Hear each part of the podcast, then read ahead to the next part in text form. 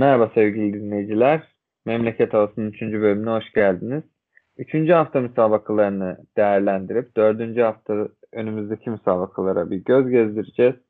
Derbi programı baştan. Tamam sen söyle. Derbi özel programımızda Galatasaray Fenerbahçe müsabakasını değerlendirdiğimiz 15 dakikalık bir kesiti dinleyebilirsiniz. Ben Batuhan Biçer. Ben Atar Çiçek. Ya Big Dia takımın yükünü çekiyor şu an. Zaten kalitesi sorgulanacak bir isim değil.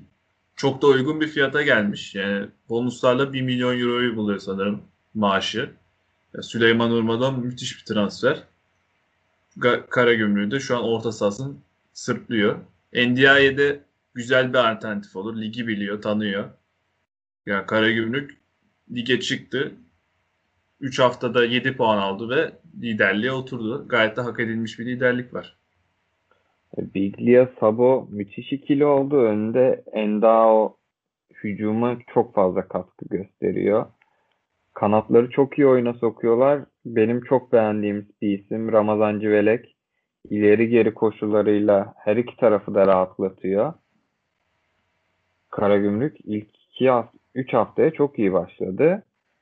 İlk 3 haftada da stoperlerden gol buldular. İlk 2 hafta Zukanovic'in golleri vardı. Bu hafta da Enzo Rocco duran topta golü atarak takımına sayı kazandırdı. Beşiktaş'ın beğenmeyip kullanma, kullanmayıp gönderdiği Enzo Rocco Karagümrük'te golünü attı. Görevini de gayet iyi yapıyor savunmada da. İşte bazen evet. oyuncuyu nasıl değerlendirdiğin önemli oluyor. Evet, Beşiktaş'ın bu seneki stoper tandemini Beşiktaş Konyaspor müsabakasında değerlendireceğiz. Ama onları düşündüğümüzde Rocco neden Beşiktaş'ta oynayamazdı diye düşünüyoruz en azından. Kesinlikle. Diğer tarafta Başakşehir facia gibi bir ilk üç hafta. Büyük çöküş.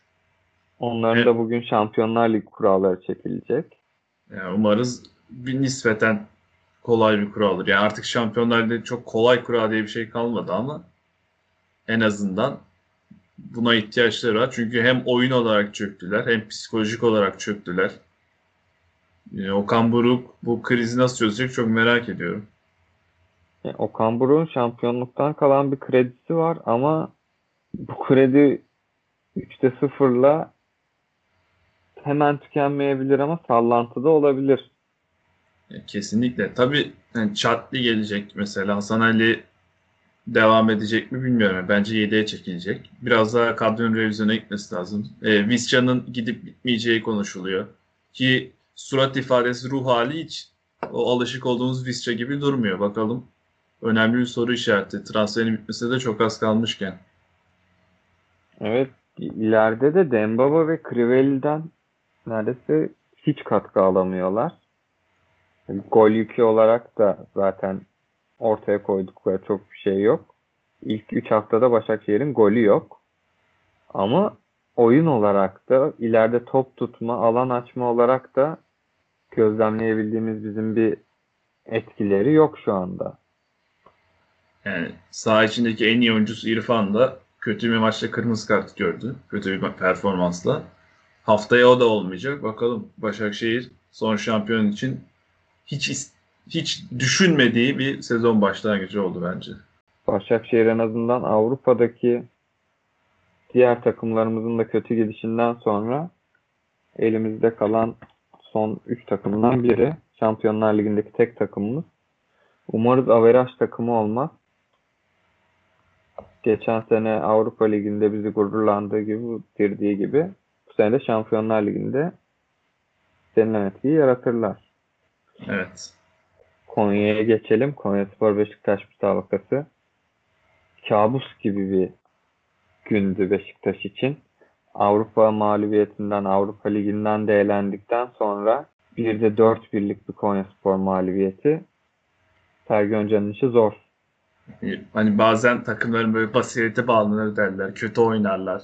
Ya da istediğini bir türlü sahaya yansıtamazlar. Beşiktaş e, sahaya bir şey yansıtmayı amaçlamadı. Saçma sapan bir oyun vardı. Savunma performansı yani amatör ligde yapılmayacak hatalar.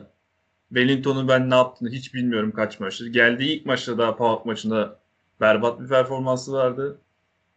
E, yıllardır güvenilen Vida'nın bu maç yaptıkları kabul edilemez bir şey. Korkunç bir performans.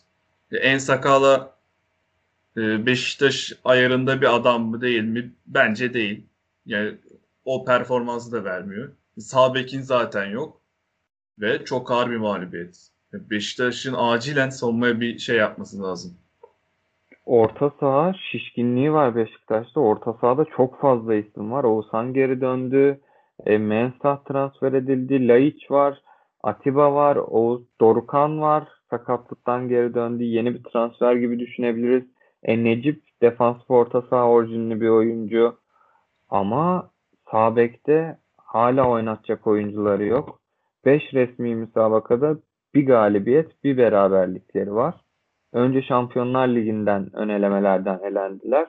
Hafta içinde ben ne oynadığını anlamadığım bir şekilde Rio Ave'ye elendi Beşiktaş. İşler çok garip gidiyor Sergen Hoca için. Geçen sene son dönemlerde koronavirüs sonrası dönemde belki Abdullah Avcı'nın ilk haftalardaki puan kaybı olmasa Beşiktaş şampiyonluğa oynayabilir mi diye düşünüyorduk. Ama bu sene Beşiktaş ne yapacak diye oturup düşünüyoruz yani. E, Sergen Yalçın'da çok yapacak bir şey yok. Hani belki biraz daha pozitif açıklamalar yapıp takımı motive edebilir ama o da farkında eldeki kadronun durumunu. Eli kolu bağlı yani sağ beki yok. E, forveti Abu Bakar hani evet güzel sinyaller verdi ama o eski Abu Bakar olmadığı da çok açık ve büyük bir sakatlık riski var. E, Lens'i ve Umut Nayır'ı kadro dışı bıraktı son açıklamasında. Bakalım Beşiktaş transferi nasıl bitirecek ben çok merak ediyorum. Ya Lens'in takımdan gönderilecek olmasını anlayabiliyorum ama Umut Nayır'a bu kadar az şans verildiği, verilen şansları da iyi değerlendirdiğini düşünüyorum. Buna rağmen takımda düşünülmemesi hele ki forvet olarak bir sıkıntı varken o bölgede uzun bir süreç düşündüğümüzde çok fazla anlam veremedim. Konya Spor tarafına döndüğümüzde İsmail Kartal'ın müthiş çalıştığı bir karşılaşma sanırım. Hatta ilk golde yaptıkları hızlı korner taktiğini bile Konyaspor'un çalıştığı iddiası vardı top toplayıcılara kadar. Ve yani. Beşiktaş bu golü ben halı sahada bile izleyemem herhalde. Geri dönün, defansa dönün, Allah'ını seven defansa dönsün gibi bir anda kullanılan bir korner ve gol. Yani İsmail Kartal muhtemelen bundan daha iyi bir senaryo hayal etmemiştir. Ee, çok akıllı bir hamleydi o da. Ee, sonradan oyuna giren Artem Kraves de muazzam katkı verdi. Beşiktaş savunması ona çok yardım etti. Konyaspor net bir galibiyet aldı. İsmail Kartal'ın ikinci maçı eminim. İlk hafta evet, ilk haftayı bay geçmişti. İkinci maçında güzel bir galibiyet Konya için.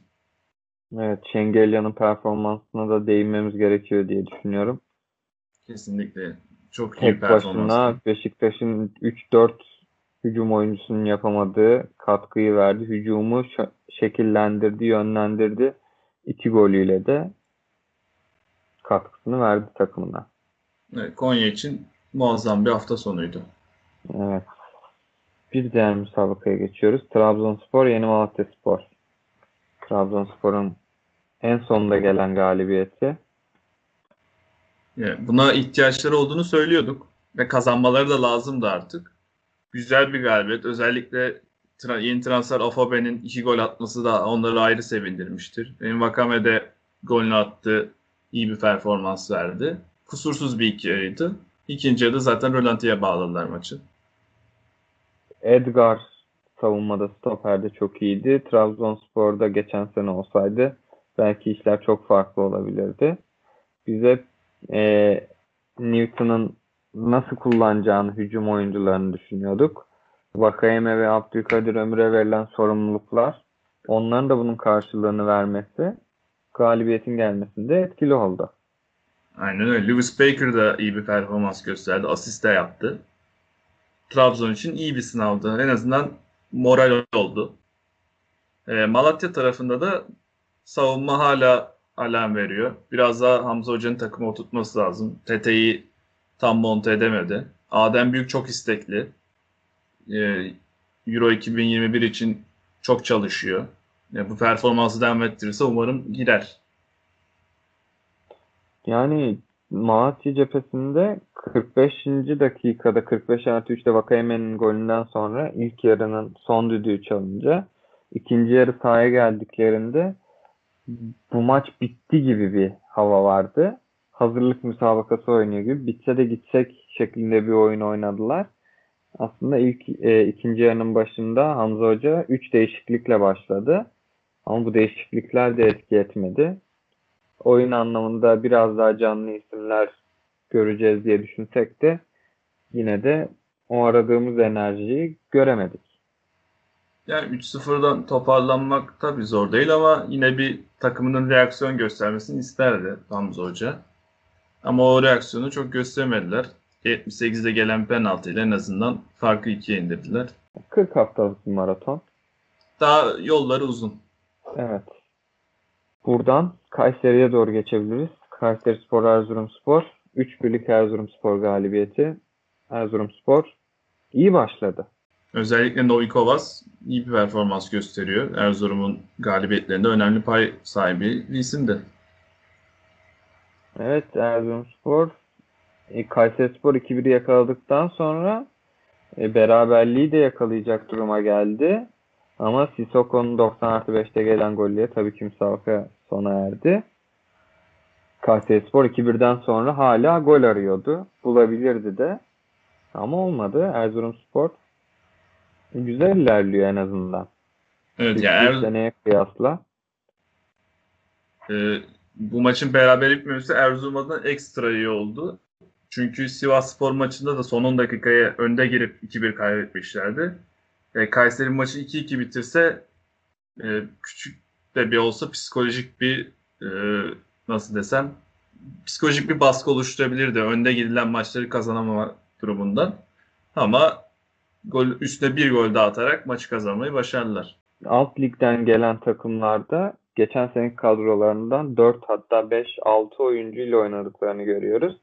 Ve bunun katkılarını da görüyorlar ki ilk 3 haftada alt ligden çıkan takımların belki de alt ligden geldikleri için ve yeni kadro kuracakları için beklenmedik bir sonuç de beklenmedik sonuçlar aldılar. Ama burada kadrolarını korumaları da büyük etken diye düşünüyorum. Kesinlikle. Yani o 4-5 oyuncu diyoruz ama oynadıkları Süper Lig takımların çoğu kadrolarını yenileyen takımlar. Kayseri de mesela kadrosunu yeniliyor şu an. Hala da tam ideal 11'ini oturtamadı. Ama karşısındaki Erzurum ne kadar alt ligden gelse de o 4-5 oyuncusu birlikte oynamaya alışık isimler. Bu da bir fark yaratıyor. Ben ilk defa Fenerbahçe karşısında 9 kişilik beraberlikten sonra e, ilk iki haftaya göre doğal olarak daha hücumsal oynadı Kasımpaşa'ya karşı. Çok da iyi pozisyonlar da üretti. Daha farklı bir sonuç da alabilirdi. Ama galibiyeti almayı başardı. 3 İstanbul takımına karşı 7 puanlı harika bir düzeltiyorum 5 puanla harika bir başlangıç. Bence çok iyi bir başlangıç. Belki de hayal edemeyecekleri bir başlangıç. Yükselen 3 takımın da bu kadar kadrolarını koruduğunu gördüm ve üçünde sonuç alması beni çok mutlu ediyor. Evet, evet. Kadro planlamasının buradaki önemi ortaya çıkıyor. Geçen yani alt liglerde de üst lige hedefleyen bir kadro kurulduktan sonra üst lig gelince işleri daha çok kolaylaşıyor. Ama tabii üst lig için kadro kurup da çıkılamaması durumunda da ekonomik olarak çok büyük sıkıntılarla karşı karşıya geliyorlar. Aslında bir nevi kumar olarak görünebilir ama kazanç getiren bir iş. Kayseri Spor'da da hafta içinde Manuel Fernandes ve Aziz Beyiş transferlerinin bittiğini söyledi Berna Başkan. Aziz Beyiç iyi bir hamle. Ligi bilen bir isim. Manuel Fernandes eğer hala formdaysa ben son dönemleri çok izlemiyorum. Yaşı 35-36 oldu muhtemelen.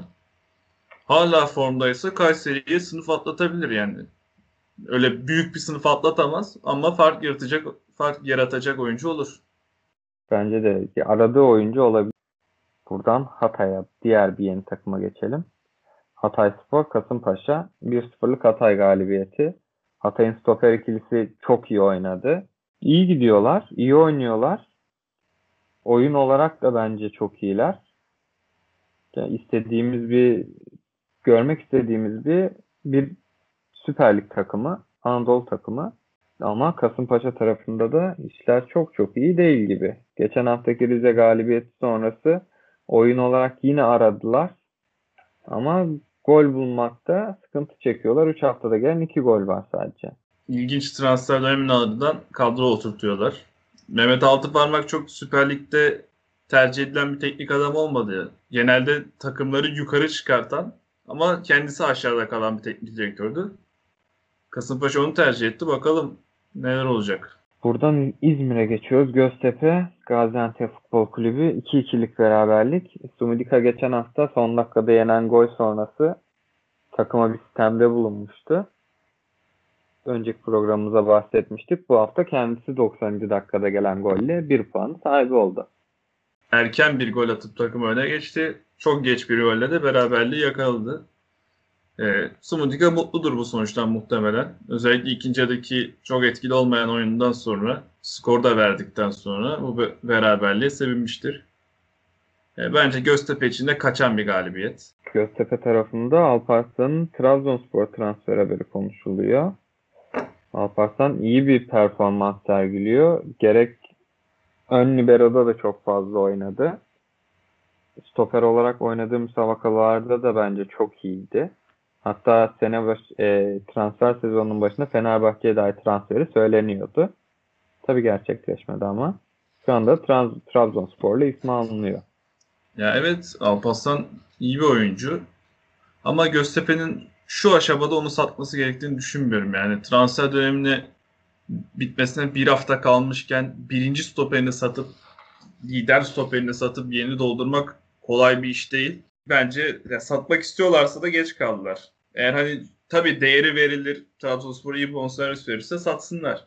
Ama bence yanlış bir hamle olur. Onun dışında. Sadece lider stoper olarak değil, lider bir oyuncu Göztepe'nin küme düşmeye oynadığı senede attığı gollerle ortaya koyduğu mücadeleyle çok fazla öne çıkan bir isimdi.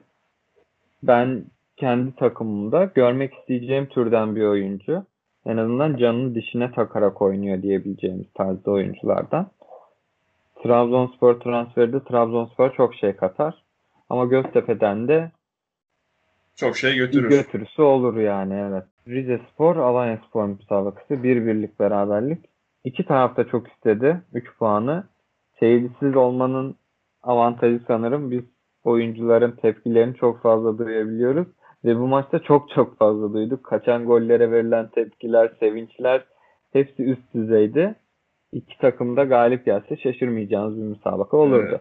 Fırat Aydınus'un hangi futbolcuyla muhabbetiydi? Canım lütfen. Fatih'leydi. Fatih'le. Canım lütfen itiraz etme artık temalı. evet. Çok keyifli bir muhabbetti. Ya Alanya e, tabii Avrupa Ligi'nden elendi maalesef yani fırsatı da vardı. Rakip 10 kişiydi ama olmadı. Bu hafta sonu yedek ağırlıklı bir kadroyla çıktı. İşte bu Sopek demek sol tarafta oynuyordu. Adam Barreiro geçen haftanın yıldızı yedekti. Babakar oynuyordu. Ama yedek kadroya rağmen fena bir maç çıkarmadılar. Skoru da buldular. Ama o skora tutunamadılar ve Rize'nin flash transferi Remy ilk golünü atarak takımına bir puanı getirdi. Evet Remy golle tanıştı. Rize çok çalışılası bir şehir. Çalışıp kendimi geliştireceğim diyordu. Kendini de geliştiriyor görünüyor. Rize Spor. Güzel bir vuruştu. İlk iki haftada mağlubiyet sonrası ilk puanıyla tanıştı. Yani golde Boldiri'nin de hakkını verelim. Çok güzel sıyrıldı aradan. E, Remy de çok iyi buluşturdu topla. Remy de güzel bir bitiricilikle skoru getirdi. Alanya tarafı da Avrupa sonrası lige konsantre olmuş bir şekilde daha güçlü görünecektir diye düşünüyorum. Yani yedek kadronun verdiği performanstan memnundur bence Çağdaş Atan. Bize gibi çoğu takımın zorlandığı bir deplasmandan bir puan çıkarmayı başardı. Sivas Spor Ankara gücü mücadelesi 0-0 golsüz bir mücadele. Alper Fotuk kaptan olarak Ankara gücünün başında sahaya çıktı. Evet, o bir hafta yaramış dinlenmek Ankara gücüne. Fena bir performans vermediler ama iki takım içinde çok yani üstün olduğu bir maç değildi. Ortada bir maçtı. Birbirlerine üstünlük sağlayamadılar fazla. Başladığı gibi bitti. Sivas Spor'da Erdoğan sağ bek olarak başladı. Defansif olarak sıkıntıları var Sivas Spor'un da. Sakatlıktan dolayı böyle bir rotasyona gitmek durumunda kaldılar. Kanatlardan aslında istedikleri performans aldılar ama gol vuruşu olarak istenilen gelmedi. İlerleyen haftalarda çok daha iyi olacaklarını düşünüyorum. Sivas Evet. Spor'un kendi adıma. Derbi müsabakasını derbi programımızda yorumlamıştık. Onu dinleyebilirsiniz. Biz haftanın son müsabakası olan pazartesi akşamı Antalya Spor Denizli Spor maçına geçiyoruz. Çok kötü Evet. bir zemin vardı ama istekli bir Antalya Spor vardı. Ben Antalya Spor'un yaptığı transferlerin çok akıllıca olduğunu, bu ligi bilen veya, veya bu ligde geleceği olan ve e, bu ligde gerçekten iş yapabilecek derecede tecrübeli isimleri topladılar. İ- e, İlerleyen haftalarda büyük takımlara da çok fazla zorluk çıkaracaklardır. Antalya Spor'un oynadığı futbolu çok beğeniyorum ben kendi adıma. Ben de beğeniyorum. Evet, transferler gerçekten çok doğru. İşte Nuri olsun, e, Orgil olsun, tecrübeleriyle, ligi bilmeleriyle, Orgil'den bahsediyorum ligi bilme konusunda. Bu takıma iyi şeyler katabilecekler. Antalya Spor için güzel bir galibiyet oldu. Daha farklı bir skor da alabilirlerdi. Sağ bek Bünyamin, 20 yaşındaki Bünyamin çok iyi maç çıkardı. Ee, onun dışında biraz Yahovic etkisiz oldu. Ama olabilir maçtan maça. Antalya Spor'u iyi görüyorum şu an. Evet Antalya Spor orta alanda güçlü. Ama Denizli Spor'un orta alanına döndüğümüzde bu maç özelinde belki de Aissati ve Recep e, yaklaşık 3 sezondur birlikte oynuyorlar. Ama o birlikteliği hala göremiyoruz gibi. Yani bu, bu sene özelinde göremiyoruz en azından. Çok kopuklar. Hangisi geriye gidip hangisi ileride kalacak, hangisi pozisyonlarda pres anlamında bir yol çizecek. Birlikte ikili oyunları önemli ama verim olarak ikili oyundan verim aldık alabildiklerini göremiyoruz. Denizli'nin bu seneki en iyi transferi muhtemelen kaleci Pantilimo. İyi bir performans gösterdi. Farkın açılmasını engelledi. Ee, bakalım Denizli'yi ligde tutmaya yetecek mi Pantilimo'nun performansı? Bu müsabakayla da 3. hafta müsabakalarını bitirmiş olduk. Haftanın en iyilerine en kötülerine geldiğimizde haftanın takımı olarak Konyaspor söylüyoruz sanırım. 4 birlik Evet. net bir galibiyetle gelen üç- iyi bir takım oyunu. İyi de bir 3 puan. Hak ettiler sonuna kadar. Haftanın takımı olmayı da hak ettiler. İsmail Kartal ve öğrencilerini tebrik ediyoruz. Haftanın golü olarak bu müsabakadan 90 artıda gelen Gökhan Tören'in bireysel yeteneğiyle hazırlanmış, sonuçlanmış bir gol. Beşiktaş takım oyunu oynayamadığı zamanlarda bireysel yeteneklere çok ihtiyacı olacak bu sene. Aslında bu ayakları sağlayabilecek oyuncuları da var. Ama daha çok görmemiz gerekiyor bu yıl içinde. Bir Gökhan için de iyi bir dönüş golü oldu. Haftanın oyuncusu olarak Biglia'yı söyleyebiliriz sanırım. Orta sahada koyduğu liderlik. Başarılı performans, Başakşehir karşısında gelen galibiyet. Bunu hak etti. Gelir gelmez kalitesini fazlasıyla gösteriyor. Evet, takımın oyunu yönlendirişi üst düzeydi. Haftanın oyuncusu olarak e, Şengelya'yı da söyleyebilirdik ama Hepsini çok aynı fazla Konya. Spor övücülüğü Evet. olmuş olmasın diye düşündük. Biglia da bunu hak ediyordu zaten. Haftanın hayal kırıklığı olarak Vida Wellington tandemini söyleyebiliriz sanırım. Yani korkunç performans. Beşiktaş'ı geçtim. Herhangi bir Süper Lig takımında görmek istemeyeceğiniz performans. Çok yazık yani. Haftanın olayı olarak da UEFA sıralamasındaki önlenemez düşüşümüzü söyleyebiliriz. Alanyaspor ve Beşiktaş'ın Avrupa Ligi'nden elenmesi. 12. sıraya geriledik. Ve eğer 13. sıraya arkamızdaki düşersek sen Şampiyonlar Ligi'ne direkt takım gönderemiyoruz. O yüzden bu akşam oynanacak Galatasaray Glasgow maçı da ayrı bir önem kazanıyor şu an. Bakalım başarılar diliyoruz Galatasaray'a. zor bir müsabaka olacak. Dördüncü hafta müsabakalarının tahminine geçebiliriz istersen. Bir yorumlayalım. bizi ne tür müsabakalar bekliyor? Biz müsabakalardan neler bekliyoruz? Cuma günü iki maçla başlayacak. Ankara Gücü Kayseri Spor müsabakası var. Hmm, iki takım da hala daha oturmayı bekleyen ama bir yandan da galibiyet almak isteyen iki takım. Ankara gücünü ya bir takım kazanır dersen bu bana Ankara gücü biraz daha yakın geliyor. Ama daha beraberlik gibi gözüküyor şu an için. Ortada bir maç gibi geliyor bana da. Ben Kayseri Spor bir tık önde görüyorum. Oynadığı oyunu beğeniyorum ben genel olarak. Biraz tempo kazanmaları gerekiyor sadece. Bunu da sahaya yansıtırlarsa Ankara gücünü geçebileceklerini düşünüyorum. Çok fazla pozisyon görmeyeceğimiz ama bir tarafın kazanmaya yakınsa onu da Kayseri Spor olduğu bir müsabaka bekliyorum. Yarın Gaziantep Futbol Kulübü Trabzonspor müsabakası var. Biraz daha toparlanmaya yakın bir Trabzonspor. Trabzon alır bu 3 maçı. haftada 4 puan aldılar. Beklentilerin altındalar. Ama bu maçı almaları gerektiğini düşünüyorum.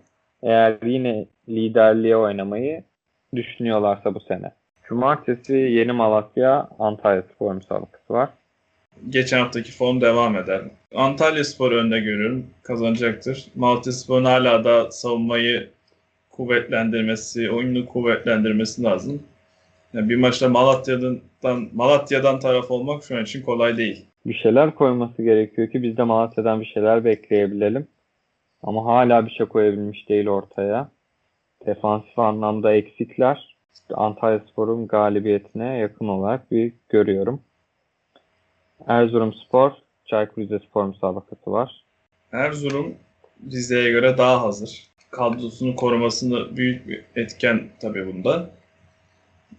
Bir tık Erzurum'u önde görüyorum burada. Gollü bir maç olacağını düşünüyorum bu maçın. Erzurum'un da önde olduğunu düşünüyorum. Remi Skoda ikilisinin Rize'deki hücum aksiyonlarında işi ele aldıklarında verimli skorlar alacağını düşünüyorum Rize Spor'un. İlk galibiyetlerini bu maçta alabileceklerini düşünüyorum. Başakşehir Göztepe 3'te 0'la başlayan Başakşehir. Artık kazanması gerek. Artık gol atması gerek ama o sinyali hiç vermiyorlar. Ee, Göztepe'den yana duracağım bu maç. Belki bir milli ara en azından Başakşehir'i biraz kendine getirir. Şu an için Göztepe'yi önde görüyorum bu maçta.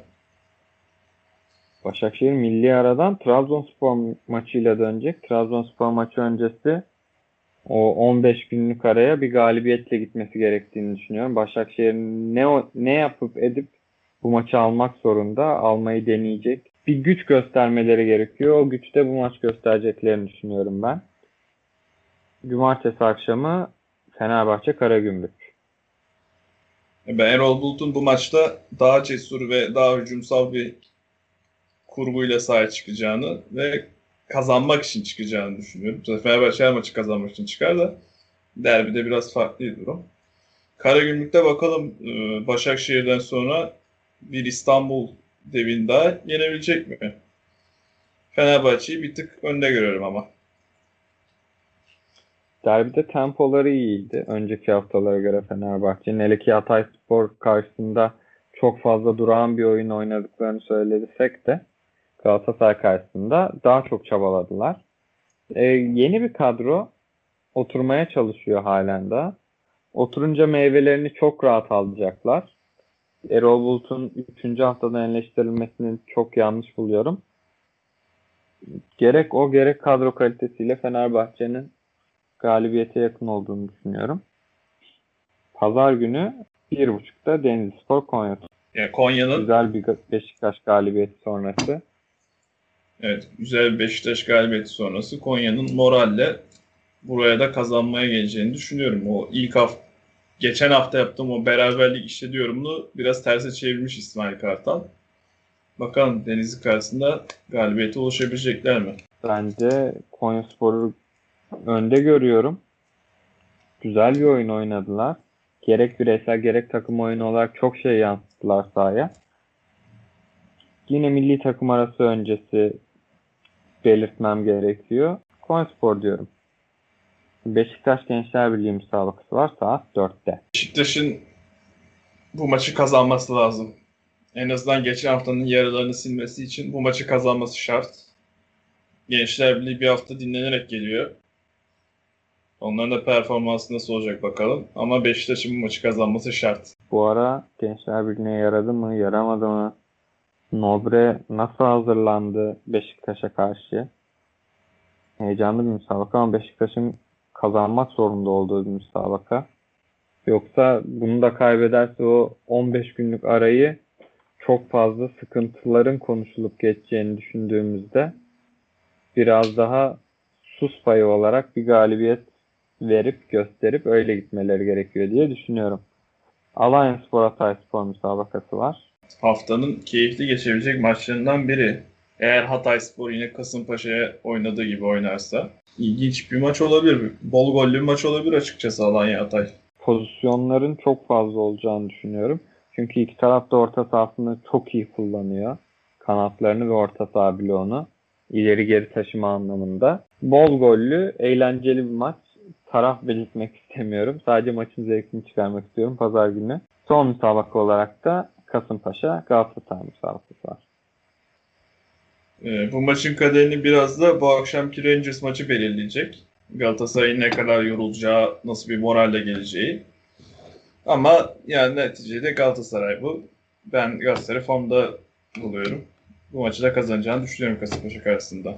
Programımızı burada noktalıyoruz. Haftaya görüşmek üzere. İyi günler. İyi günler. Yani Galatasaray bu sene iyi başladı. Şampiyonluk adayı olarak başladı ki şampiyon olduğu senelerde de sezona iyi başladığını söyleyemeyiz. Ama bu sene eğer işi baştan sıkı götürmek istiyorlarsa Kasımpaşa karşısında ya da bu tür takımlar karşısında galibiyete uzanması gerekiyor diye düşünüyorum.